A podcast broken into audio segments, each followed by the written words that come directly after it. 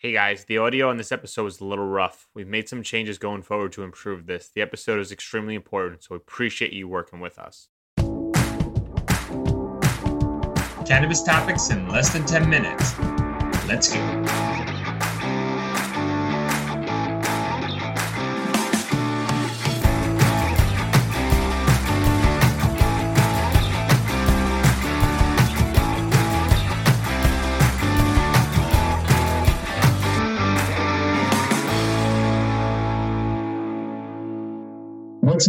Welcome back to another episode of The Dime. I'm Bryan Fields, and with me, as always, is Kellan Finney. And this week, we've got a very special guest, Damian Fagon, Chief Equity Officer for New York State Cannabis Management. Damian, thanks for taking the time. How are you doing today? I'm doing good, guys. How are you guys doing? I'm doing well. Talk to us about your role. How, how did you get involved with the Office of, of Cannabis Management, and was it something that you sought out? Was something that you always wanted to aspire to? Take us, take us to that.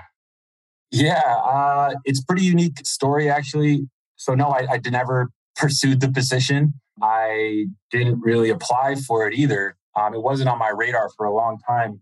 I think because I was assuming, you know, the Office of Cannabis Management, you know, the, the folks in Albany, they would, you know, put someone in the position who had 30 years of experience running so and so agency or had basically, uh, you know, paid their dues back in Albany to be appointed to this position. I was busy living my, my own life as a cannabis advocate and a nonprofit director in the South Bronx up until about March of this year. I got on a, a radio interview with a couple guys who are, you know, good friends of mine, mentors. They were, they have a radio show in Harlem, Curtis Archer and Bob Ponce. And so they put me on their radio show to talk cannabis. And so we had an hour and a half conversation about where the state was in terms of you know rolling out its program and what that meant for you know black economic development black black opportunity social equity rollout. And that radio interview was heard by the majority leader Crystal Peoples-Stokes um, who as you know many of you guys know is you know the, the sole and primary driver of the mrta and i got a, an invite to come meet her in albany uh, a week after that uh, met with her for you know about 90 minutes I completely just thought it was an opportunity to kind of share my ideas about what I thought the state could be doing before returning back to my job in the South Bronx and in Brooklyn uh, doing workforce development. But uh, I guess, you know, after that conversation, she was thinking differently about my future. And so that's kind of how my name, you know, entered the conversation about the position. So let's talk about like your actual role from like a day-to-day standpoint in layman's terms for those who are unfamiliar. Let's say with cannabis, you know, can you explain what your role is and and, and how your tasks are handled uh, moving forward and getting the market to open up?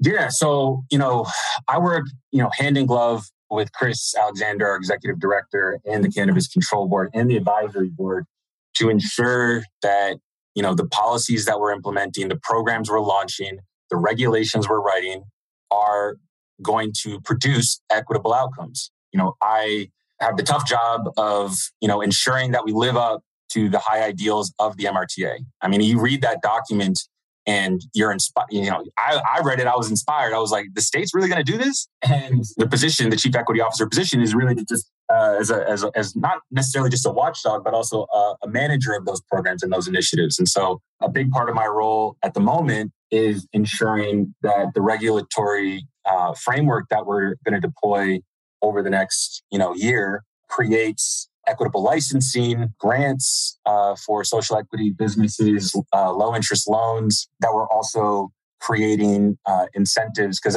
you know another element of the chief equity officer role is economic development. Let's let's start from the very beginning. Today is September 8th. What is the current status in New York? And then who has a first opportunity to go first? Well, yeah, I mean, so the industry, you know, the first conditional licenses that went out earlier this year were to the conditional uh, hemp farmers, the adult use conditional cultivators. Uh, so right now we're at about maybe 240, 250 uh, conditional cultivators who are harvesting right now, or you know, many of them are harvesting over the next month the, the first legal cannabis crops in the state.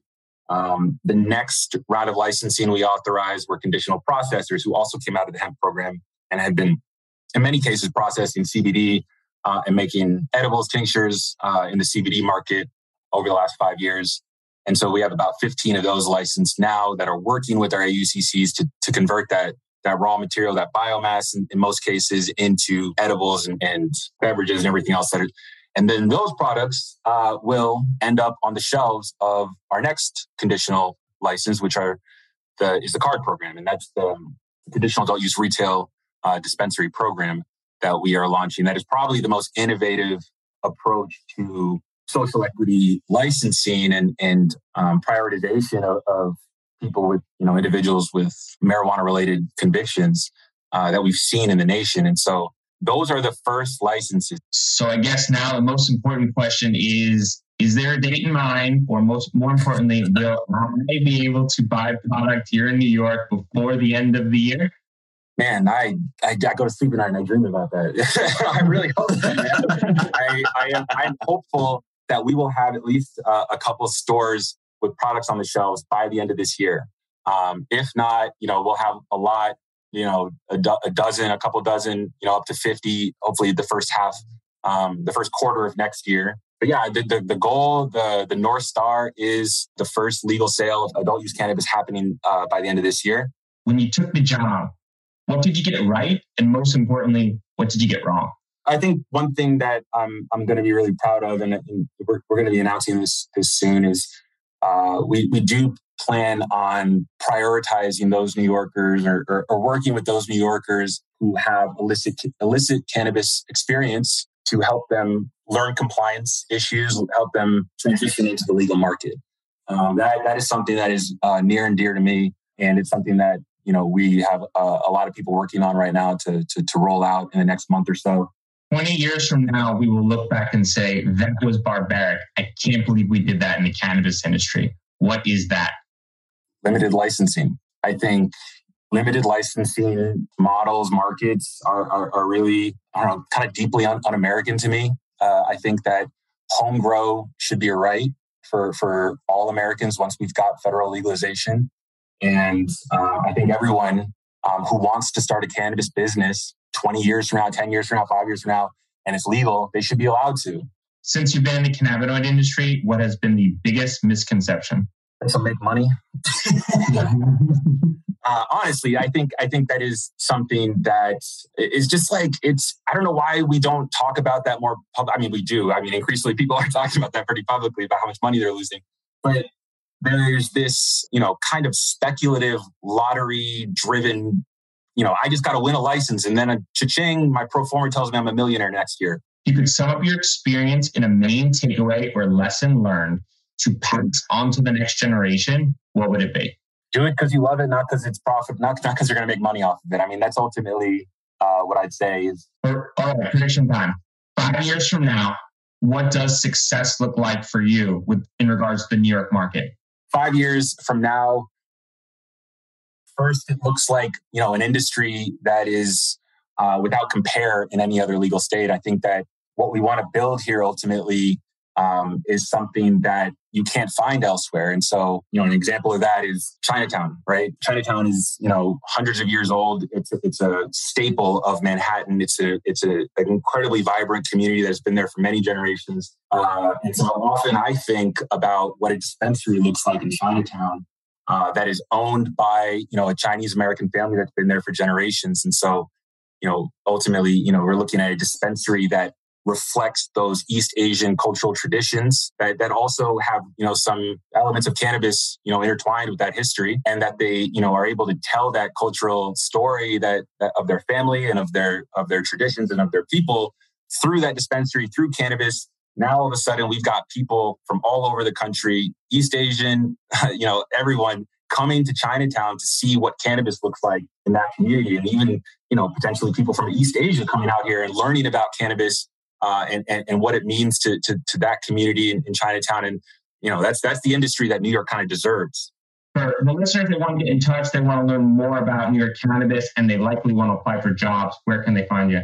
Cannabis.ny.gov. All of our information is up there. Subscribe to our you know email updates. Uh, tap in, follow us on Instagram and Twitter. Thanks so much for taking the time. Yep.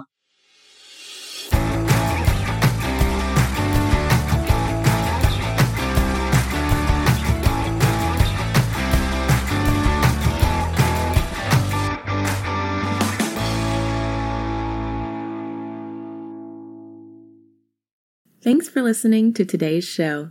To check out more great cannabis podcasts, go to podconnects.com. Here's a preview of one of our other shows. How do cannabis CEOs balance growth and optimization strategies? What is THCO, Delta 10, and CBNA, and why should you care about these minor cannabinoids? And why isn't the endocannabinoid system covered in medical school? Most people think they're up to date in trends in the cannabis industry, but they're about six weeks behind. Learn about what is truly next in the cannabis space by joining myself, Bryan Fields, and Kellan Finney every week on the Dime Podcast and, of course, on PodConnects.